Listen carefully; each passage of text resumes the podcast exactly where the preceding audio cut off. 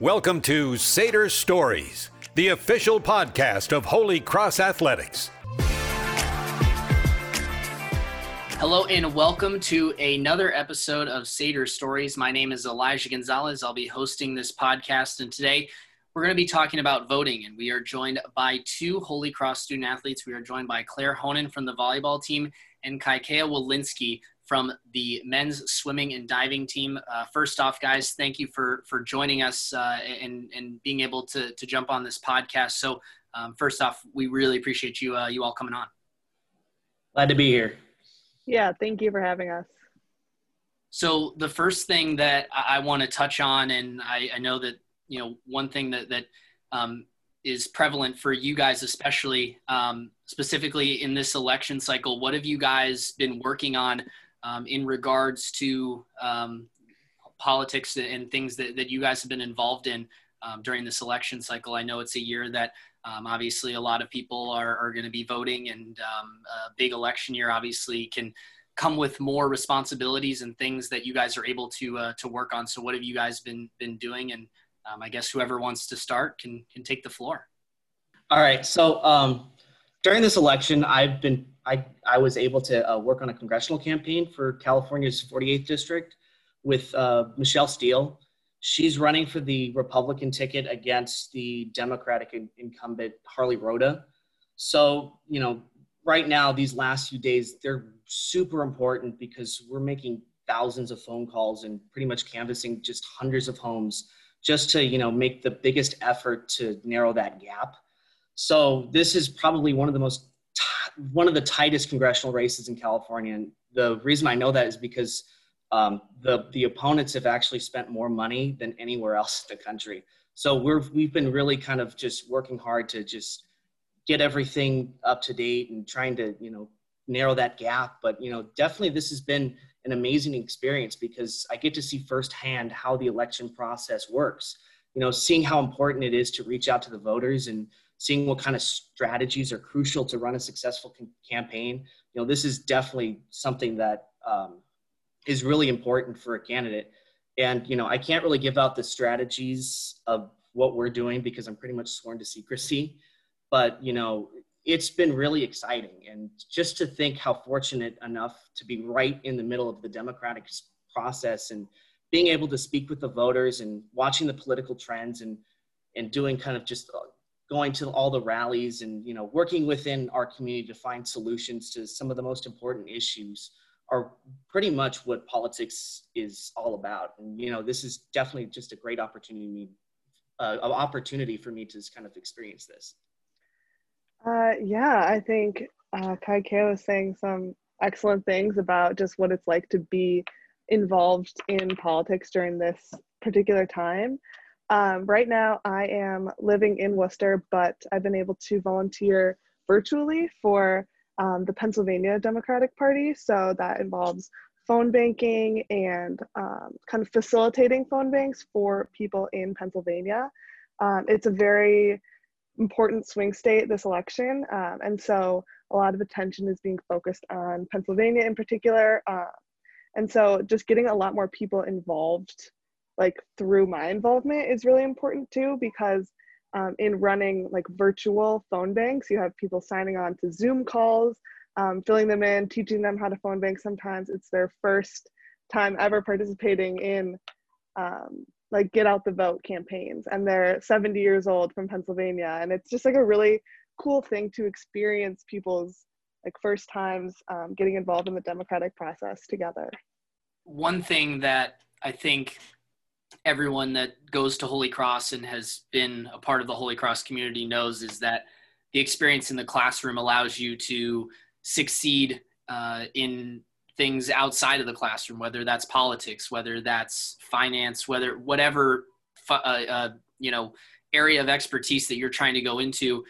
For you guys, and I think you guys can touch on on the experience, but um, what has the classroom experience allowed you guys to do um, and allow you guys to succeed in, in everything that, that you guys are doing. Because you know at least from from what you guys have just mentioned obviously you're you're working very hard on, on on a lot of different projects. How has the classroom experience helped you kind of get to that point as well? So we, for me, political science kind of it really forces you to think deeper into the political process and kind of just analyze how our government and how our ideologies are, you know, are formed. And, you know, one of my favorite classes that I was in was with Professor Brand, where we kind of talked about the, the presidential election. And, you know, every day in class, we would actually discuss the primaries and debates that would happen the night before. So we really got a, a in-depth look at what we were actually experiencing in real time. And, you know, there was another class that I was in with um, Professor Hyman. It was, I think it was called like Constitution in Society, where we basically kind of analyzed the Constitution and applied it to societal issues, such as like the opi- opioid epidemic and um, community policing and redlining and things like that. So um, one of the projects that we did was we had to choose a city and analyze some of the types of societal problems that they face and what kind of systemic laws and um, practices might worsen those effects. So, you know, political science really makes you think about what those issues are and how it impacts society and, you know, definitely how important the political process really is. A class that really um, started my interest in getting involved in campaigns specifically uh, was this, sept- uh, this January.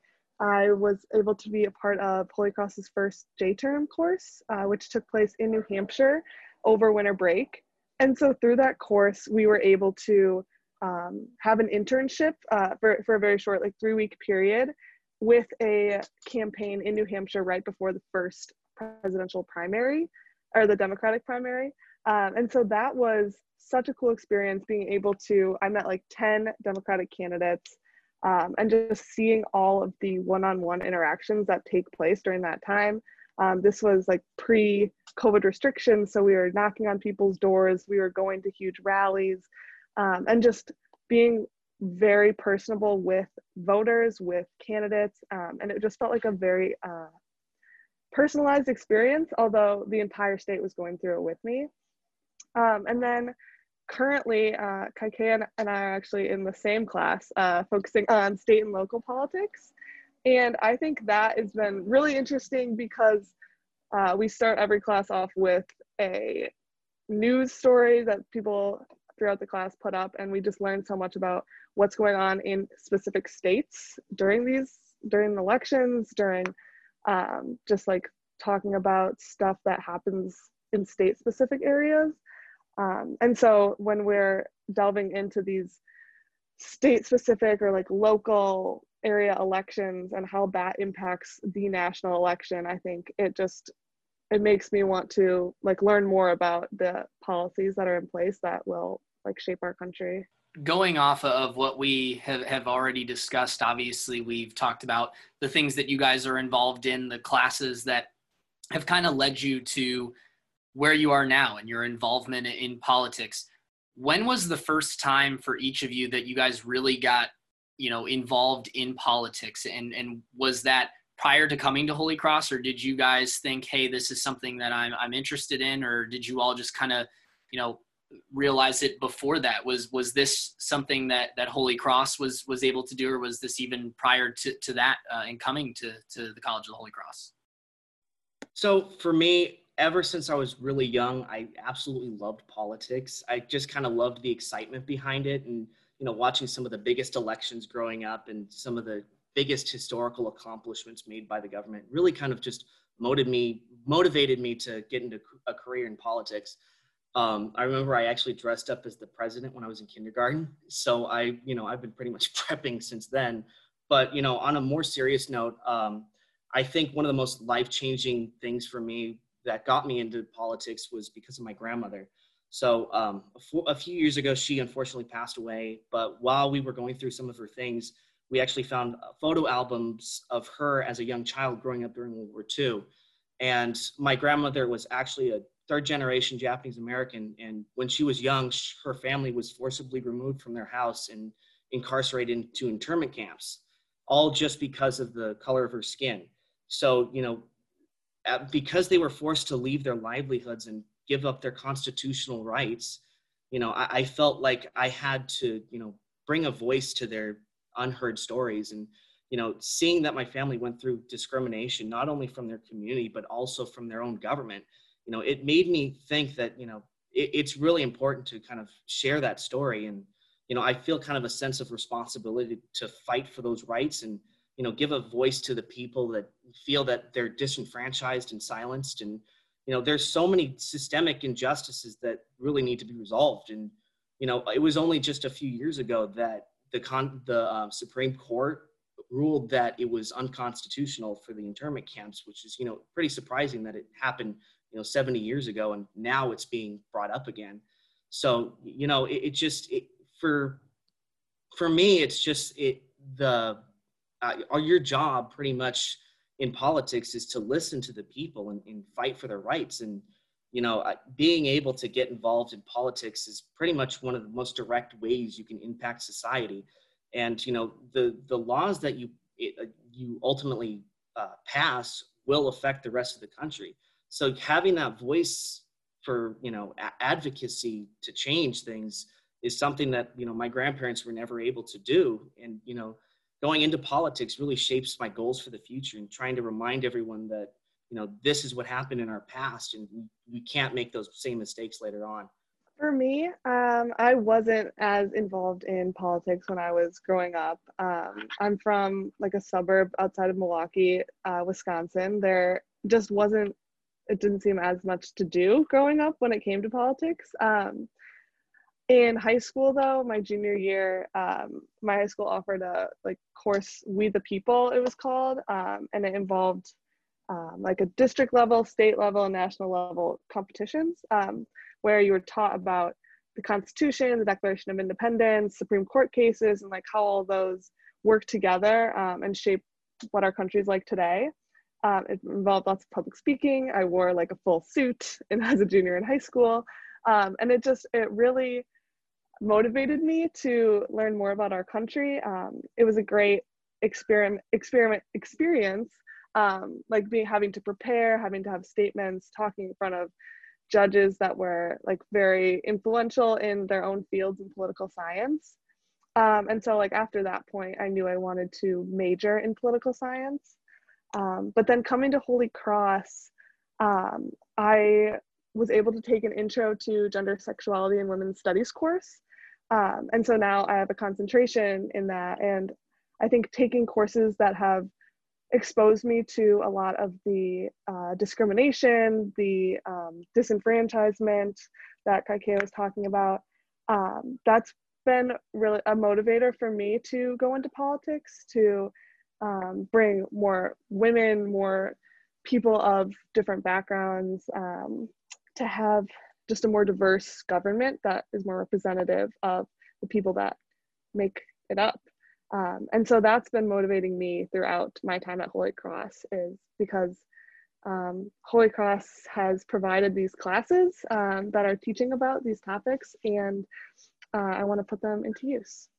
I think both of you guys mentioned it in pretty similar ways. Uh, Kaikea, you mentioned it in being a voice, and and Clara, you mentioned it, um, you know, in being motivated. So I, I want to go back to just voting and and the process and and why do you guys and Claire? I'll throw you this question first uh, um, for for you. I mean, why is is it important for not only people but especially young people to be involved in the democratic process? You know, we hear the phrase all the time. You know, young people and, and voting and how they kind of go hand in hand. I guess from from both your sides, but I'll, I'll throw it to you, Claire. Why is it important, do you think, for people to be a part of the voting, the democratic process?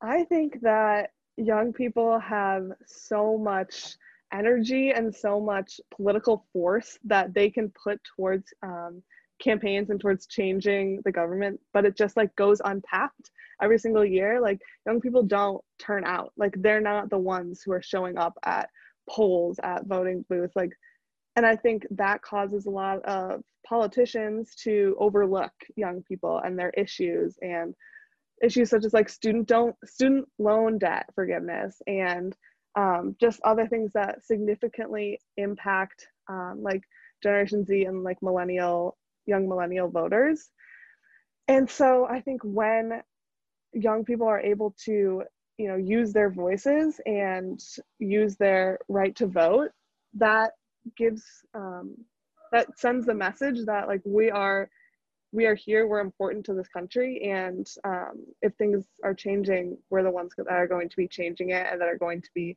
living through those changes. And so, while it's usually not um, like college age students that are really swarming the polls, um, I think that has created an environment um, where we are not deemed necessary uh, for the political process to continue. And so if we change that, um, we can really we can throw a wrench in it. We can make the government actually listen to what we have to say. Um, and that can be that can be a great thing. I mean, ev- everything in politics will ultimately impact you in some sort of way. I mean, even at the local level, whatever vote that you make will, you know, pretty much affect your daily life the most. So, you know, understanding who the candidates are, reading what each measure is all about, you know, those are really important. It's it's you know, it's not just that small little description on the side of the ballot be, that really kind of, you know, makes what the what the policy is because, you know, there's so many other things that are, you know, behind those measures and, you know, it's all about the people that are backing those measures too that are really important. So doing your research is super important. And that's what I kind of want young voters to do. And, you know, we're the ones that are ultimately in charge of the future. And whoever we elect or whatever measures that we pass, you know, we're the ones that will be affected the most for decades. I just, I also wanted to say, like, take a look at, you know, the two men that are running for president right now. You know, they're both in their late 70s. Like, the fact that you know they're going to be running this country but after you know however many years they're not going to be living with the consequences of whatever they do um, i think that should prompt a lot of people to get out and vote because we're going to be impacted the most we're going to be living through it the longest and claire you just mentioned getting people involved in the democratic process and i think we've touched on obviously a lot of, of ways and, and different things that young people and people in general need to do to to get involved in the in the democratic process. But what would your guys advice be for somebody that's maybe a little nervous to you know work on a campaign or whatever it is? You know what i guess would be the advice that you guys would have for somebody that's maybe experiencing some of their first time in the democratic process and you know that can be really range from a, a lot of different ages uh, what would just some general advice be to those people some general advice that I've been giving uh, has been specifically just to find new ways to educate yourself about what's going on. Um, so I've been recommending like podcasts to my friends, um, you know, reading some unbiased or as unbiased as you can get news sources on certain things. And then, like, once you become more confident in your own views on policies and about people, um, signing up to be a part of a phone bank or um, going with one of your friends um, onto like a Zoom call where people are talking about these things. I think that is a great way to get started um, because it's it's low stakes. Like you're talking to people on the phone, you're getting to know um, how they feel about certain issues, um, but it's also helping you to cement your own views because you know you're going to be having to persuade people sometimes. But if you're confident in what you believe, I think that can only be beneficial in figuring out how to vote. So, with my experience working on the campaign, you know, I, I felt really nervous when I was making phone calls to voters and going door to door because, you know, your job is to make a, a, a, solid argument on why an undecided voter should, you know, support the candidate. And there's a lot of pressure in that. And so I've kind of learned that they don't want to hear some kind of, you know, political speech, but they'd rather just have like a normal everyday conversation. So I realized that, you know, when you're talking with voters, you really need to get on their level and kind of understand the issues that they care about. And, you know, if they don't agree with what the candidate is all about, then, you know, see where they're coming from, ask why they feel like they, they're going to be negatively impacted. So, you know, my, my advice would be just, you know, stay relaxed and casual and just, you know, carry on just a, like a normal conversation because, you know, it, it's that human aspect that just really convinces the voter to listen to you and you know, if you're relatable enough and, and friendly enough, then you might just win their vote. And you know, there's just one other thing that just I, I can't stress enough for for younger voters, especially, is that compromise is not a bad thing because you know we've just seen so much division in our country and you know, I just hope that younger voters can see this and realize that, you know, reaching across the aisle is a lot better than what we have right now. And, you know, we won't get anything done if we, you know, continue like this. So I think we pretty much need to come together and listen to what the other side has to say and at least be a little more open minded. And, you know, if we want the Democrats, democratic process to work, we definitely need to open our ears first. And then just to, to kind of wrap up uh, this segment, um, obviously with the pandemic, and this is something that happens continuously, um, even not during a global pandemic, but there's a lot of different ways to vote, and you know whether that's in person or by mail, um, you know as well. What are, are your guys' plans on how um, you know you guys are planning on voting? Are you planning on going to the poll? Was it early voting? Was it in per or uh, you know was it by mail? Was is there um, are you guys differing in that sort of sense, or was it uh, was it both you guys going to the polls? However that that played out. Okay, all right. So I, I definitely kind of um, I, I, originally I was going to vote um, by mail, but you know there was just so many like you know delays with the mailing services, and then plus we in California we just had this huge conf- controversy about ballot harvesting, and you know and they people were dropping off ballots at like unofficial ballot boxes because the the laws for um, the third party the third party people that that deliver the ballots they're really vague in california. So both democrats and republicans are pretty much guilty of this. Um, so you know I, I, feel a lot more confident in voting in person for me so i am a wisconsin resident um, but i'm living in worcester for the year and i so i can't go to the polls um, because i really want my vote to count in wisconsin but I was mailed an absentee ballot. Um, I've been voting absentee uh, for a few years now, actually, because I'm usually in Massachusetts when it's time to vote. So I was able to send that back um, a few weeks ago. And um, I don't know if all states do this, but Wisconsin has like a website you can go to where it shows you like if your ballot's been received, the mail, that kind of thing. So it has been received.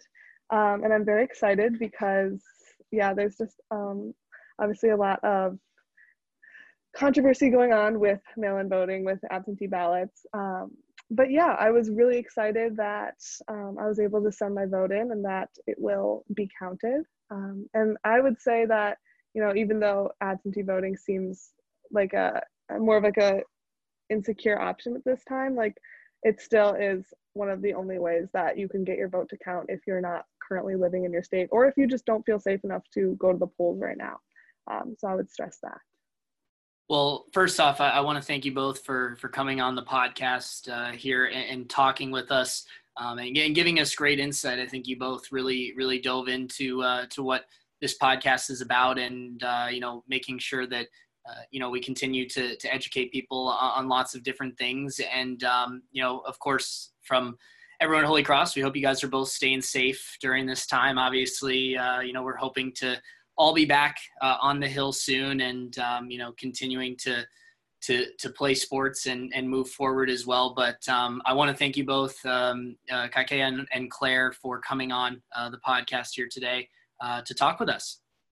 Thank you so much. And everyone, please so go much. vote. go vote. Claire Honan, Kaikea Walensky will be back right here on the podcast. Run, roll, walk. Massachusetts is getting moving again, and UMass Memorial Healthcare is here to do our part. Push, pull. We're the region's leader in orthopedics, with more doctors, more expertise, and more locations than anyone else. Stir, kick, get moving again with UMass Memorial Healthcare's orthopedics experts. Jig, jog. Appointments available now. Call 855 UMass MD. UMass Memorial Healthcare, a proud sponsor of Holy Cross Athletics. Hello and welcome back to Sater Stories. I am Elijah Gonzalez, and we are happy to be joined by an alumni of Holy Cross in Jamie Loftus Rhodes. Jamie, we really thank you for taking the time out to talk with us today. Jamie is a 2001 grad played lacrosse at Holy Cross. But Jamie, we really thank you for uh, taking the time out today to uh, to join the podcast and uh, your first appearance on the podcast, and I think one of the first alumni on the podcast as well. So exciting stuff. So great. Well, uh, thanks for having me. Have to be one of your first on the podcast.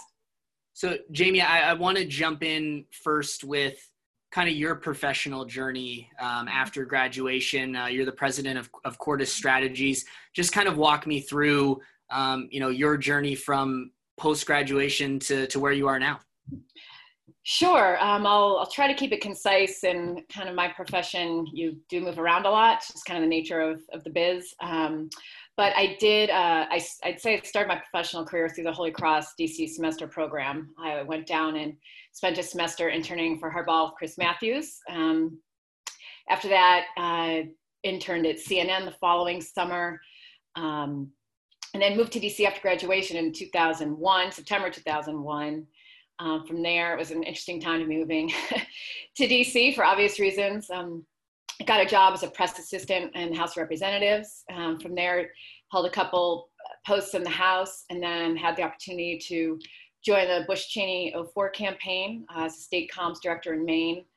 Um, came back to DC, worked in the Senate uh, as a press secretary for a senator from Texas, Kay Bailey Hutchison.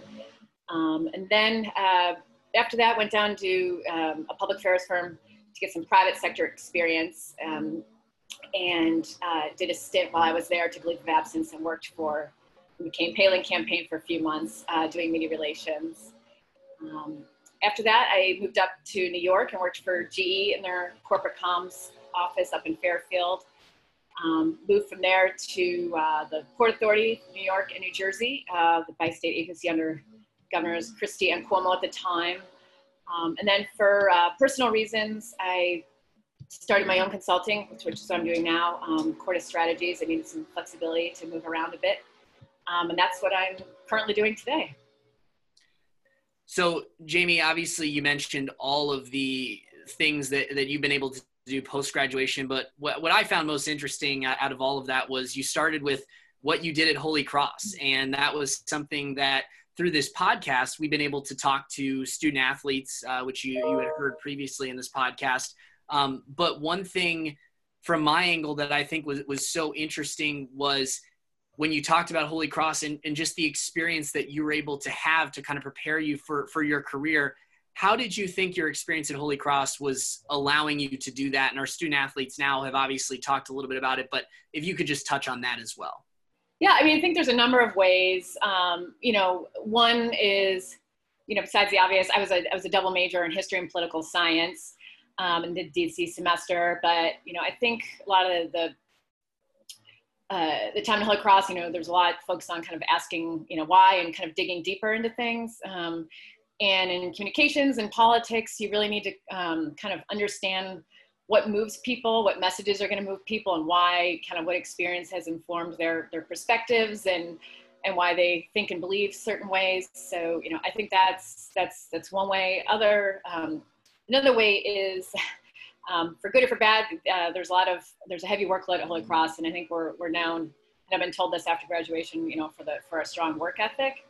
Um, and campaign life and um, is can be pretty intense. Uh, you know, there's deadlines that don't move, and um, so I think for that reason, I remember talking to, to friends at other schools while I was there that were surprised to hear we were in the library on the weekends and things.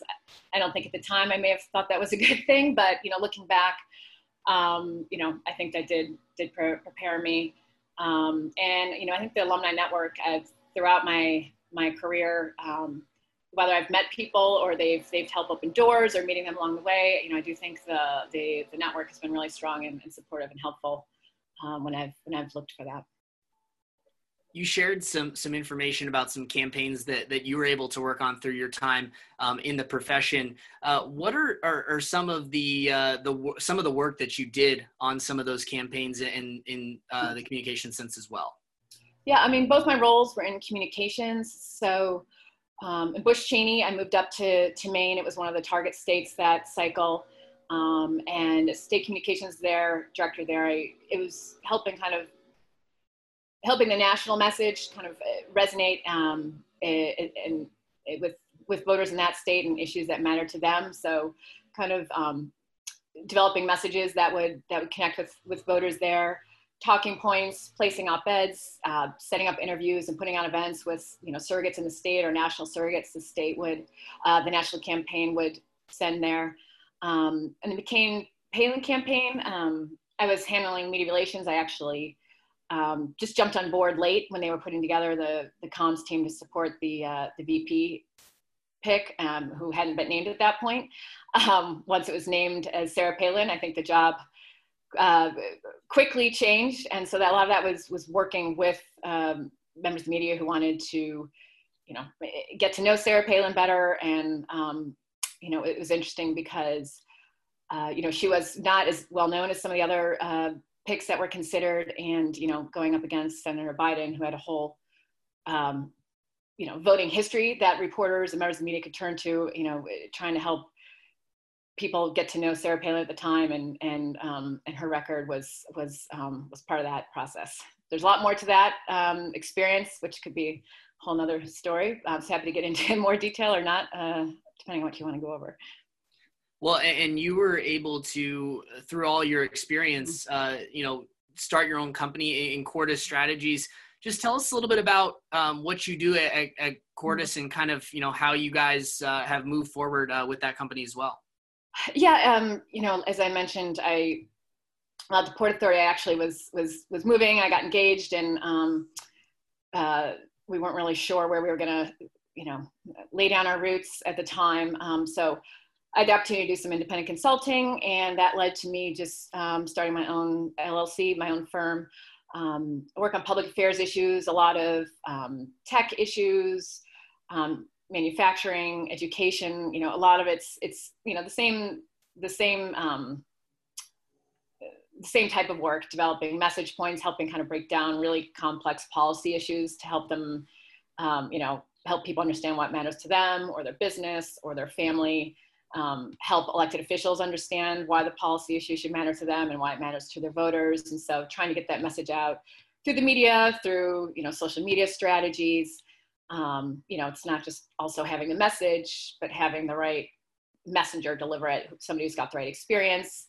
Um, you know, somebody maybe owns a small business. Um, so kind of building those broader coalitions, uh, and um, so it's it's more more um, kind of public policy issues, but I have had the opportunity through this to to do some political work. I got to work um, to help with Charlie Baker's election in Massachusetts and his reelection. So um, it's fun to still have the opportunity to to uh, get get into the politics a little bit. Yeah, and and let's definitely get into that. I, I think um, you know one thing that we have talked about with the student athletes that have been on this show and and people in general is the importance of being involved in the democratic process. And the student athletes had brought up having a voice. Uh, you know that that something that happens uh, in the voting cycle can really affect you. Uh, you know, moving forward. Why do you think it's important for young people to engage in the democratic process? And you know, we even talked a little bit about. Um, you know, people who maybe aren't even young or just trying to get involved in the democratic process. Why do you think that that's important? I mean, uh, you know, elections matter. Um, there's an issue that matters to you personally, to your family, to your business. Um, you know, voting is really your the, how you can make a difference. Um, you know, I think with COVID um, right now, it's really I think shown to people that it's not even just you know voting in the upcoming presidential election at the national level. It's all the way down to the hyper local level that you know the leaders that we come out to support or um, you know, even, you know, work for, volunteer for, can really have a direct impact on our daily lives and through COVID, if we can send our kids to school, if we can open our business, you know, if we can go to the movies, things like that. So, um, you know, it's, it's important, it matters. And, you know, as I said, voting is, can be the, the first step. It's important. Um, but, you know, getting out and volunteering um, and, and showing your support in other ways uh, is, is also important. I remember moving up to man the Bush Cheney campaign, just being in awe of some of these people who had come out to volunteer, you know, a couple times a week or on the weekends. I mean, they were operating big farms. They had a family of a packed house with kids. They're running their own small business, but the issues mattered to them, and they they made that time. Um, and they weren't really, you know, they're not they weren't being paid. They were just volunteers. So, you know, I think it's it's really important. It's something that's not shouldn't be um, shouldn't be taken for granted. I remember actually one of my classes at Holy Cross, a professor making the point that, you know, when you're older, you can participate with your checkbook. Um, and when you're younger, you've got the time and energy, and that's what you can contribute. So um, I think that's, you know, it takes a lot of energy, uh, to work on a campaign or volunteer, and if that's what you've got to contribute at that point in your life, it's uh, it's important. You mentioned that that time and energy, and and one thing that has happened uh, recently, not only at the professional level but at the college level, has been uh, athletes have, have started to use their voice and use their platform um, in different ways. Uh, I, I, guess the question I have for you is as a former college athlete, um, what's your take on, on kind of this whole new method of um, whether it's a professional or college athlete? We've seen obviously so many colleges and, and, college coaches talk about the discussions that are being had in locker rooms now mm-hmm. um, with different topics. What's your thoughts on, on the way that that has kind of progressed and continued uh, throughout the, this time as well? Well, I think if you know people have a a, a platform and um, you know a, a, way to have their voice heard about an issue that matters deeply to them and, and that impacts others you know i think it's great for people to to use that platform. I think um, it's also important to have two-way conversations through those platforms and to be you know engaging. So you're not just speaking out but you're also using it as a way to lit- listen and and um, share share you know diverse set of views. But um, you know i think it's it's great that um, young people are getting involved in different ways as college athletes Holy Cross or, or wherever. Well, Jamie, uh, we really thank you for taking the time out to come and join the podcast, and um, you know we really appreciate uh, the the time that, that you were able to spend with us today, and, and giving us an, an in depth look into not only your professional career, but also um, some things that that you've seen uh, as you move forward uh, in in your professional career. So we really thank you uh, for taking the time out today.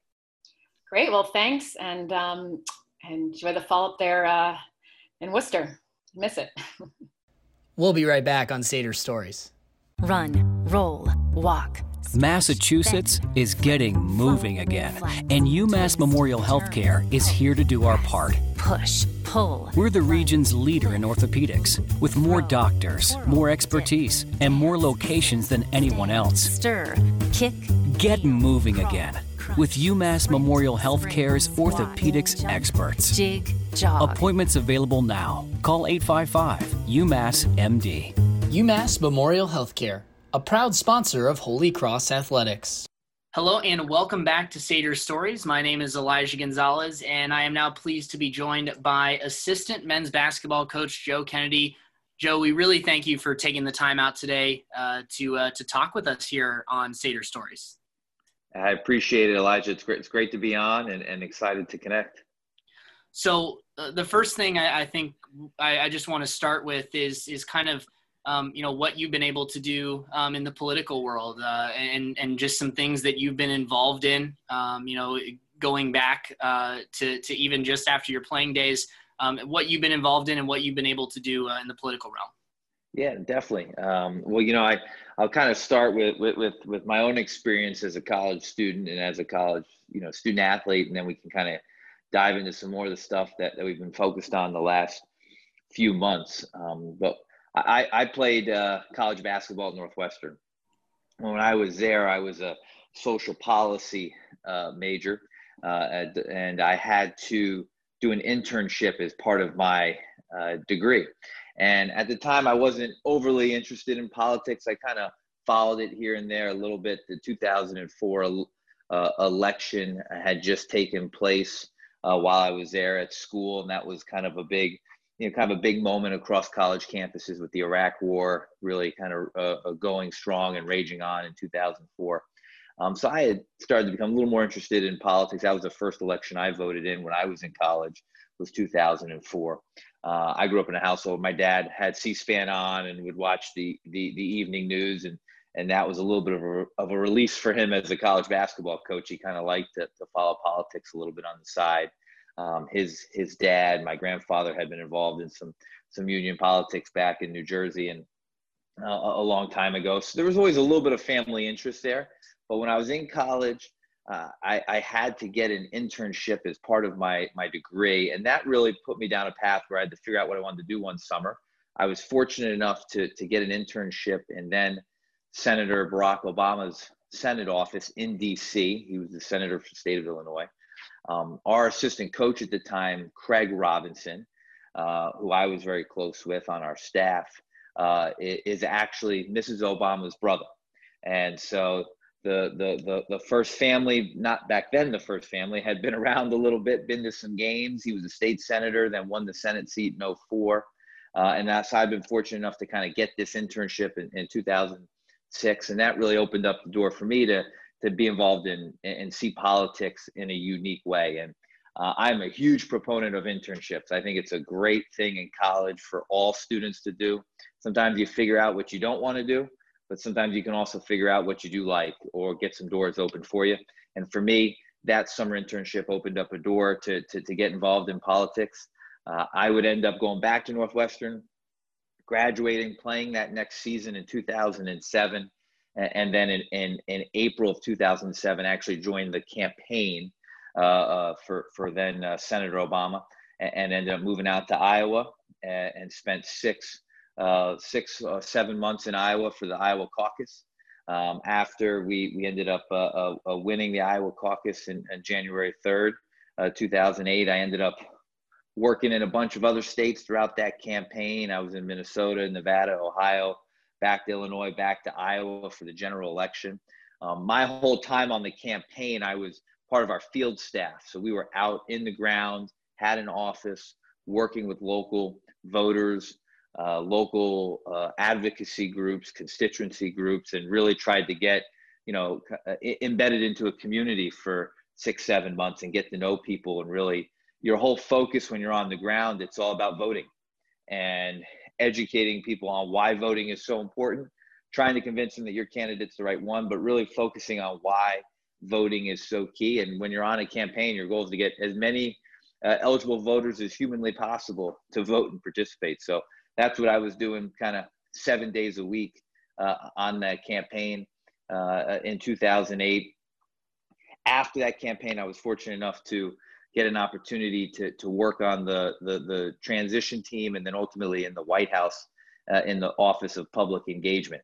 And I spent two years uh, working in the Obama White House in the Office of Public Engagement. And there, our, our, our goal was to engage kind of non-elected officials. So we were the office that uh, folks came to if they were again kind of a constituency group or an advocacy group, an association, uh, and they would really come through our office to talk about policy and talk about different issues that were really important to their association and to their groups or to to, to, to, to individuals that that certainly were passionate about issues. So that gave me a whole nother experience being on that side of the political spectrum and of government and, and seeing the inner workings of government and, and kind of working on, on, on, on providing people the ability to, to, to express their policy views. And uh, it was an amazing two year experience for, for me to, to have that opportunity to serve. Uh, so I was fortunate over a course of about a four year period. Uh, I was able to intern in the, in the Senate, uh, work on a campaign, get out in the field, work in the Iowa caucuses, uh, and ultimately uh, uh, participate in, in, and fortunate enough to serve in the, in the White House for two years. You mentioned all of that experience and also while doing all that, still being involved in basketball. And now, uh, of course, as an assistant uh, coach here at Holy Cross, what was that transition like going from those political experiences to coming back to coaching and i think you know we've talked about it and and it's been something that's been very prevalent in the news uh, with you know athletes standing up for their for their beliefs and things like that and and that you know these guys have used their voice and their platform and pretty much all over um, every sports organization has, has really started to do that. So what was that transition like to not only go from that to back to coaching um, uh, at holy cross? Uh, you know for for me I, one of the great uh, things I was able to do in my four years in politics was kind of keep a foot in the sports world.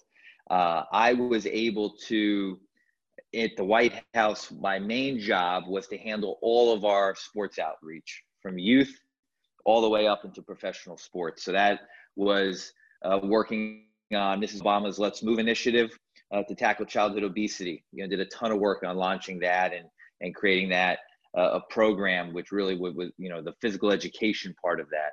I handled all the championship visits that we had from professional sports teams and NCAA championship teams. And we added as part of that uh, championship visit uh, community service, which had never been done before. So now it became kind of a whole day event. It just wasn't a 20 minute photo op.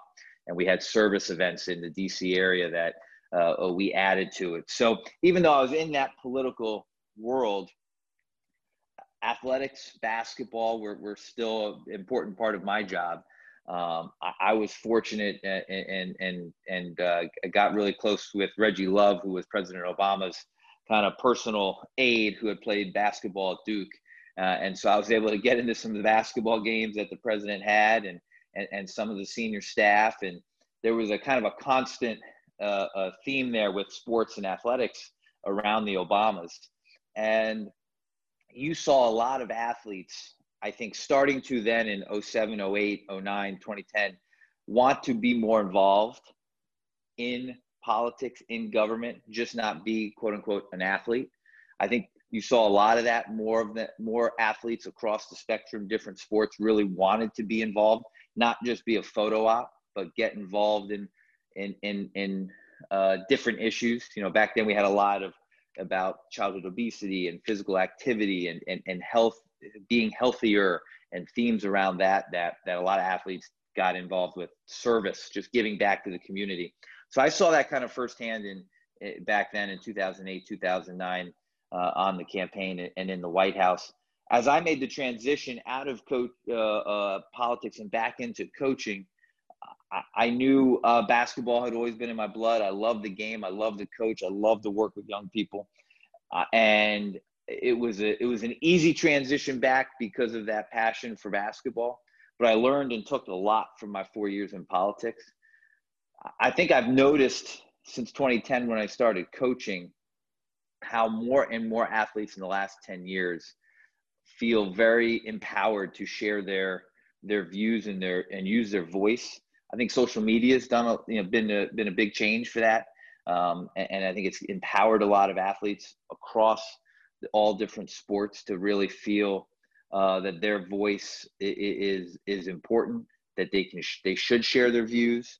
Um, you're seeing that I, I, think from coaches, from uh, athletes, from organizations, and it's just been uh, the last few months we've seen an unbelievable surge.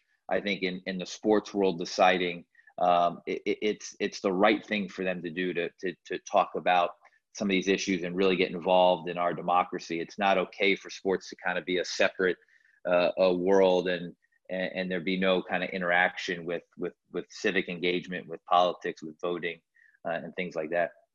We talk about having a voice, and I feel like that's something that's really discussed in politics. And um, you know, one thing that is new for not only young people and young student athletes that you know you work with on, on a day-to-day basis but you know people in general that might even be a little bit older is getting involved in that democratic process and and just touch on how important that is and, why it's important for everyone to be involved in the democratic process because i think you know that's something that you know when people cast a vote um, you know, things of that nature. You know, the democratic process is something that can affect your your day to day life. Uh, you know, pretty much every day.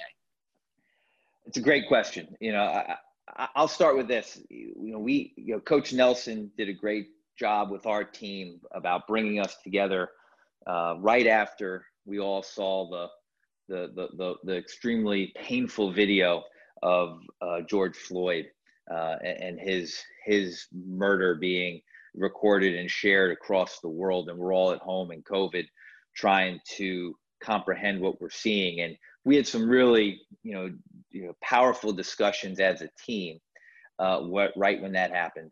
And coach nelson led those discussions with our guys. And one of the things that kept kind of jumping out of the, the, the, the those conversations was voting and the importance of getting involved of utilizing your voice. And that was voting was kind of the one thing that continued to come up that hey that's one way we can do it.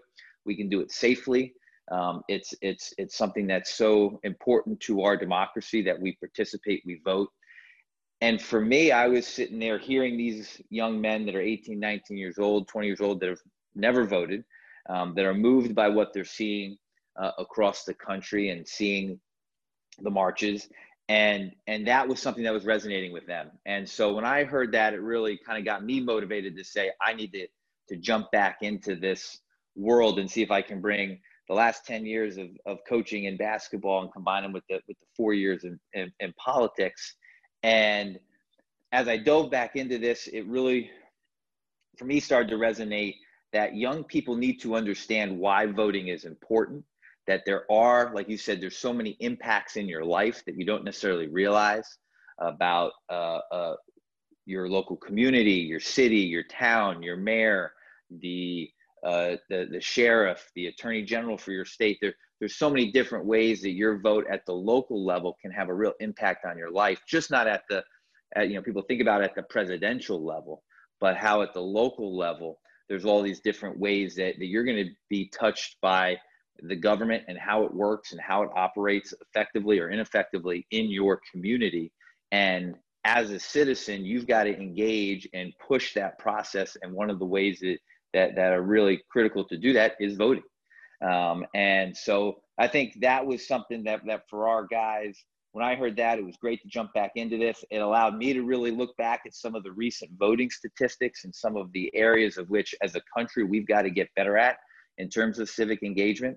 And you see that young people really are a demographic that can do better uh, in terms of voting, in terms of civic engagement. And all the data shows that when that happens, uh, and young people get involved, they're going to stay involved for the rest of their lives. They're much more likely to engage in their community when they're 40, 50, 60 years old. They're going to be a constant voter, a consistent voter, uh, and that's only a positive. And if we can set those habits in motion when they're in college, I think as educators, we've done a really positive thing with our young people. And you talked about you know being involved with with basketball and politics and kind of meshing uh, you know those two together. Tell me a little bit about the the vote no play initiative um, and i know you've been um, involved in that as well and, and what that um, entails and, and things that have, have gone on with that definitely well. definitely. This was something that was really exciting that that started to bubble up within college sports in particular this summer uh, there's a terrific guy who's an assistant coach down at Georgia Tech, Eric Reveno, and he really got the ball rolling on social media with this idea of, of all vote, no play around uh, of really highlighting election day and civic engagement as an important day from the process. And that student athletes, we should really shine a light on this and allow them the opportunity to, to, to get involved, but just not that, educate them, engage them, push them on the, this idea of, of voting and civic engagement throughout their kind of time on your campus. So it's not just this one off thing that happens every four years, but civic engagement is kind of a life skill we coach as coaches uh, year in and year out. And so this summer I connected with with with Coach Rev right when he kind of got the idea going. And and and you know he had the same thought that looking at, at these numbers, you know, young voters, voters between you know 18 and 24, you know, vote at a much lower percentage as a voting block compared to all these other kind of voting blocks across the spectrum. Uh, you know, in, in, in historically speaking, in presidential races, you're talking maybe 39% of eligible young voters actually go out and participate and vote. You know, across the country, you know, voter engagement's an issue we've got to get better at for everybody. I mean, in 2016, we had 100 million eligible voters who did not participate and vote, that were eligible to vote but did not register or, or get involved. And if young people's a voting block where we can really try to move that needle, we thought this summer was a time to, to really shine a light on it. And so Coach Rev and I, uh, uh, working together with some other coaches that were really passionate about this across the country, we, we, we approached our uh, uh, our coaches association, the NABC, National Association of Basketball Coaches, and created a partnership with uh, All In Democracy Challenge, which is a nonpartisan uh, nonprofit that really focuses on voting and civic engagement on college campuses. That's their entire focus. They've got a partnership with about 750 campuses across the nation. And we came up with, with a whole program and a whole system to engage coaches. Uh, we ended up having over uh, of 1,100 coaches take a pledge that they would uh, register their teams and, and help provide them information when it comes to voting in local elections and, and getting involved in the process. Uh, we've trained over 130 coaches as part of our volunteer task force across the country, coaches from Division One, Two, Three, NAIA Junior College that have went through an hour and a half training about all these different key elements of the voting process. And we also worked really uh, uh, closely with the Division One SAAC, which is the Student Athlete Advisory Committee that has a role within the NCAA, has a committee some unbelievable leaders on that committee, student athletes from across the country. And those student athletes uh, ended up proposing legislation that went through the NCAA kind of rulemaking process, um, which is about as you know, it's it's like watching Congress try to make a law. It's a pretty confusing process, uh, not always the the prettiest thing. Um, but this was a topic that when it kind of came up through through that Division One SAAC leadership and got to the folks at the NCAA and got to a lot of the leaders across the country, uh, they were really supportive of it.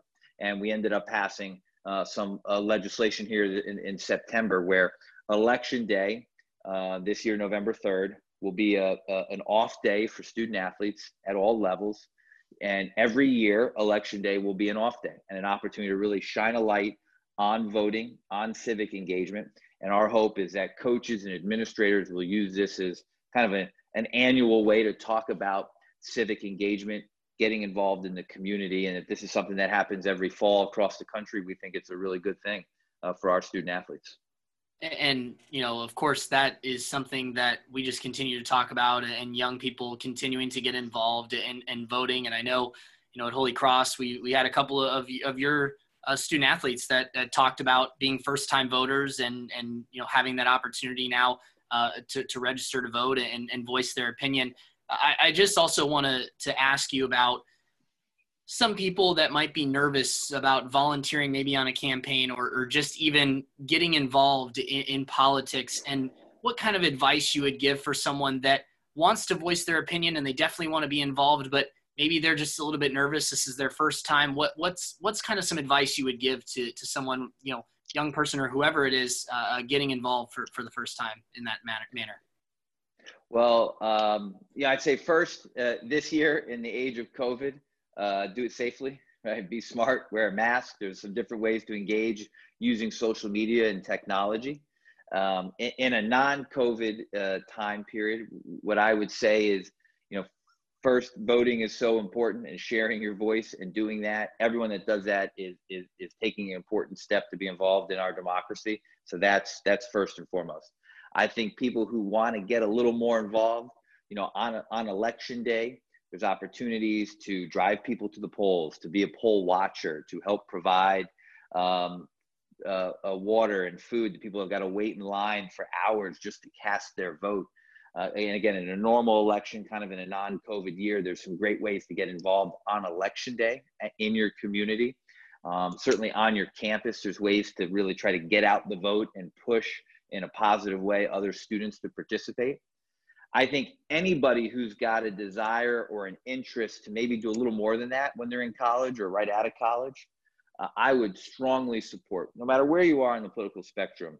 Uh, it doesn't matter your party or what your interest is. If, if you've got a, a little bit of an interest or a desire to kind of see what politics is really like, there's nothing better than getting on a campaign. Doesn't matter if you're getting on the campaign for sheriff or president of the United States it is an unbelievable opportunity to learn to engage with people in, their neighborhoods and in their communities and really find out what's important to people you know when you knock on someone's door and you ask them to vote for your candidate there is nothing more kind of personal or powerful to have that conversation. You're asking for someone to really uh, express it in, in a deep way what they believe in. And you can learn a lot about people and a community and and what really moves voters and and and, and what's important to families when you have those conversations. Um, and in today's day and age when so many things are about social media and it's you know it's technology you're not engaging people old fashioned politics is still a way where you got to engage face to face you got to have real honest conversations with people and it's a, it's a great way to learn and grow and i would just say the last thing about campaigns which is special it's like being on a team. It's like being on a sports team. You're competing, right? You, you don't have 20 games. You got one Super Bowl. You got your election that you're trying to win. And during that journey, you're going to develop unbelievable friendships and relationships with people because you're kind of you're going to battle to try to win that election. And, and some of the closest friends in my life, and I know people I will be close with for a long, long time, were folks that I went through that election with. And we have an experience together that no one can ever take away you know, I think moving back a, little bit in, into voting, you know, one thing that a lot of people, especially people that are, are new to voting, are, are hearing about right now is, is early voting. And I think the main question that people might have is, you know, what the benefit of early voting might be, and and also, you know, what that kind of means in a sense as well. Because I, you know, I know that some people, you know, obviously we know about election day, and, and we, you know, we talk about how important that is, but obviously early voting, uh, especially during the times of COVID, has become something that's been um, discussed a lot. I think. Yeah, it's true. It's it's really uh, it's become a, a, a, an important topic, like you said, in the time of COVID, uh, even more so. Um, uh, in past elections, it's something that, that that that's that's been key, but I think this year it's really critical. You know, early voting does a couple things. You know, first in the time of COVID, it allows you to to, to get to, to make sure your vote is, is is completed, it's secure, it happens before election day. God forbid something happens that you can't control and you can't vote on November 3rd. So uh, it's a way to it's a way to really make sure your vote happens before we ever get to that to that uh, November 3rd date. God forbid you can't make it. Some people it depends on their job or their work. You know, it's just really hard to go on election day and vote if you've got certain uh, work obligations on that day. That, so then, okay, let's take advantage of one of these early vote opportunities. States and, and, and local governments will a lot of times set these up where you'll have multiple days in October where you can go and actually cast a ballot. It looks and feels just like November 3rd. You just happen to go maybe a week or two earlier. My wife and I, we took our son. We ended up deciding to early vote uh, last Sunday um, because it ended up just working a little better with our schedules and it, it was obvious, you know, safe and secure, and we, and we felt great about it. You know, I, I, saw in the news today we've got almost 51 million people across the country have already voted early, which is by far the the, the highest numbers we've ever seen. Uh, you know, other states, especially in the time of COVID, have really tried to expand their vote by mail operation to allow people the safety to, to really vote from home uh, and, and, get those ballots in the mail and then be able to turn them around in a safe and secure way and, and, and mail those back to, to their local board of elections. You know, so I think early voting is a, it's a great way to, to bank that vote, make sure it happens. That way you don't have to worry about election day in, in any year, even after COVID. Uh, but it also gives people the opportunity that on election day, you can really go out, volunteer, get involved, be a poll watcher, drive people to the polls, uh, help get out the vote on your college campus. If you're if you're motivated to help a campaign, it allows you on election day to really get out there and help a campaign. So there's definitely some real value, I think, to early voting and and vote by mail. And a lot of states have done great work to make that an easier process. And I'm look, I'm all about the more people that vote and get involved in our democracy, the better. Uh, outside of policy or politics, which side of the aisle you're on, everyone in America, I feel should support the idea of more people voting. It's only a good thing for our country for people to feel invested in their democracy, to feel invested in their community, and, and, and care, and not have this these layers of apathy that keep people away from getting involved. We want people to be involved and, get engaged. Um, and, and obviously, the past uh, few months, I've been been really passionate about trying to get young people engaged because because again, all the data shows if they develop those habits now, uh, for the rest of their lives, they're likely to be consistent voters and to be people that are consistent leaders in their community. And we know one thing about our student athletes, especially at a place like Holy Cross, they're leaders. These are people that are going to be young men and women that are going to lead in their profession the rest of their lives, just like all of our graduates have done unbelievable things. We got that next generation. Uh, and I just hope many of them, you know, uh, uh keep keep the idea of civic engagement as part of that leadership and, and part of their lives way past uh, being at uh, Holy Cross. And you mentioned you know the work that that you've tried to do in getting young people engaged. And also it's been really a lot of people and athletes especially using their platform to voice opinions and, and to, to be able to um, you know use their platform in that way to, to to encourage voting. Obviously the nba has been beneficial in that with a couple of different things that they've done um, including you know using their sites as possible voting locations as well. But I, I just want to get your thoughts on why it's so important that not only athletes and coaches, but really you know use their platform uh, you know, to voice their opinion and why that's so important. Because I think there's obviously a lot of people, you know, differ on policy and, and you know, there's so many things that, um, so many policies that, that people have opinions on, but, you know, one area has been athletes and coaches that have voiced their opinion. Why is that so important uh, for, for them to be able to do that? You know, I I think athletes and coaches feel more a sense of, of obligation to lead on some of these issues than was there even when I started coaching 10 years ago. You might have felt a little uneasy about stepping into this idea of voting and elections and engagement. Um, I think that's changed. And like you said, I think social media and the, and the different platforms to share your voice um, has given coaches a, an ability to do that that is unique. Um, it's not just a, a, press conference after a game where, where you're going to have an opportunity to share what you might be on your mind. You can do it at any moment of the day with social media. Um, we've seen obviously some coaches and some athletes really, really decide to, to, to utilize that, you know, that platform. I, I, think if, again, if your goal is to uh, get as many people to engage in this process as possible and to really, you know, push the idea of registering to vote, push the idea to get educated on the issues, get educated on your local ballot, and then to go vote. Social media is a great way to get that message out there. I, I you know, talking even to our guys, and, and again, some of these, some of, we've had a lot of really good conversations as a team that that Coach Nelson has led uh, with with with our whole group. You know, they're getting a lot of their information through social media and through different apps and through through different ways and, these different platforms.